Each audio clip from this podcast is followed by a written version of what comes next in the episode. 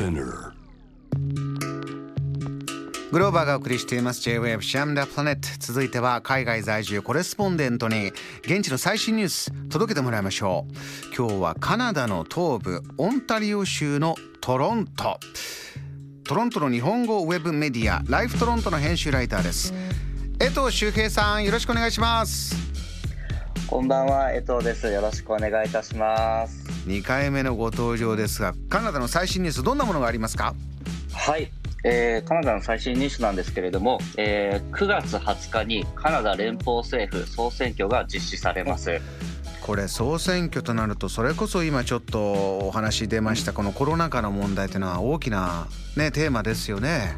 うん、そうですね。こちら、えー、投開票が9月20日月曜日を予定されていて、えー、議員定数は338名、えー、選挙権18歳以上のカナダ国民が持っていて、すでに事前投票も始まっています。今回の選挙江藤さんどういった争いになってますか、はい、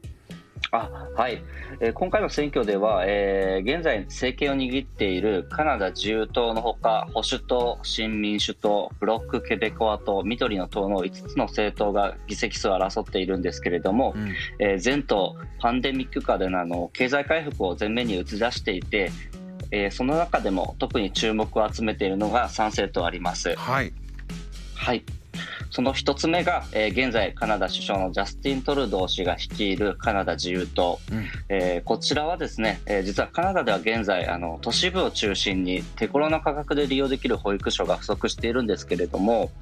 あのそのため5年以内にですね1日10カナダドル、まあ、約900円弱で利用できるような新しいデイケアサービスのプログラムの導入を約束しています。うん、推してるのはこの子育ての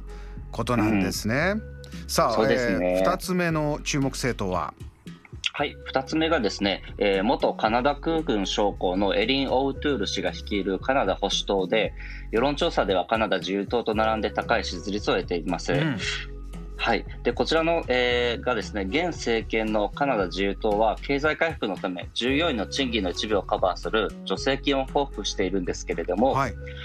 はい、こちらのカナダ保守党はですねこの助成金が廃止された後の6か月間、えー、新入社員の給与の最大50%を交付するといった、えー、雇用回復の政策を掲げています。このコロナ禍の中さらにもっと手厚いサポートをするんだという政党、うんね、はい、はい。そうですね。で、最後ですね、えー、世論調査で各党首の中で最も好感度の高い、えー、元弁護士のインド系カナダ人、えー、ジャグメイト・シン氏が率いる新民主党ですね。で、こちらはカナダでは、えー、今年6月に先住民寄宿学校跡からですね、200人以上の子供の遺体が発見され、大きな波紋を呼んだんですけれども、はい。これどんなことだったんですか？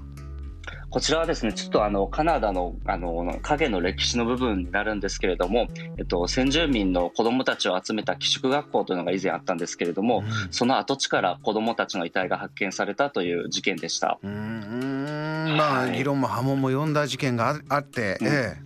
そうですね。で、そのため、えー、こちらの新民主党ではですね、国家評議会の設立などを約束して、えー、先住民たちへのケアや和解のため、またあの先住民保護プログラムのですね、拡大を約束しています。なるほど。これも一つ、えー、大切なテーマとして世論調査でも、えー、注目を、えー、かなり高く集めてる。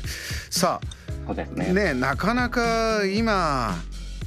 こういったコロナ禍ですから大きな政治の動きは避けたいという気持ちもね、ある中ですけれどもどうですか？どんな皆さん暮らしてる方は、えこれについてお話になってます？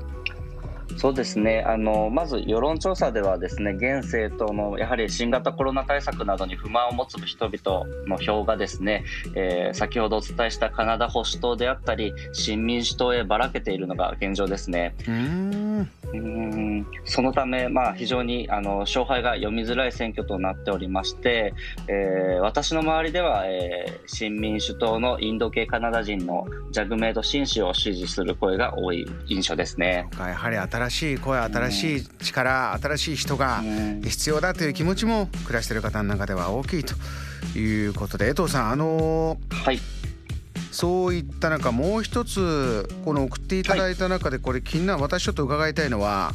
ワクチンパスポートの話題、はい、ついね最近日本でもこれをこの冬に向けて、えー、検討していくんだそういう方針だというニュースが出たばかりで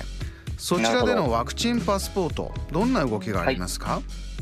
はい、えー、私のいるトロントオンタリオ州ではですね、えー、ワクチンパスポートの導入を9月1日に発表しました。でこちらはですね、えー、レストランなどの、えー、店舗その他公共の場に入る際に適用されるものになります、うんで具体的には、えー、9月22日からですね、えー、主に屋内の商業施設に入る際にワクチンを2回接種していることを示す証明書とですねまた写真付きの身分証明書例えば運転免許証であったりを発行して指定の場所で提示するという制度になりますね。うんあのー、運用に向けてこれ例えばどれぐらい意味がありそうだとかあの実感としてはいかがですか暮らしていて。まずですねワクチン接種率が非常に現在トロントは高いので、うん、あのこれがあることでやはり安心する方は多いかなと思うんですね。はい、ただはい、一方でやはりあのアンチの方々もいましてやはりデモが起きたりもしています。うん。あのー、早くこう暮らしを新しく皆さん安心するためにはとにかくワクチンの、えー、接種率国の中で必要な人がもう十分受けたというとこがやはりみんなで共通して持ちたい一つの目標ゴールとして考えたいんだというのは昨日番組にお越しいただいたオーストラリアからのドクターの方はおっしゃってたんですが、はい、トロントでもそういう、まあ、ベーシックなとこでは医療関係者そういう発信されてるというのは変わらないんでしょうか？そうですねあの基本的には同じような状況だと思いますね。でやはり、まあ、例えばこれに対してもですね違反した場合は個人に対して、えー、750ドルから1000ドルぐらいだいたい10万円弱ぐらいの罰金が課されたりと結構あの厳しいような内容にもなっていますね。なるほどまたこれがね、うん、どう運用になって暮らしがどういう、うん、えー、ところになるかまたお話教えてほしいと思います。江藤さんお忙しいところ、はい、早朝からまたご準備いただいてありがとうございました。はいありがとうございました。JAM The Planet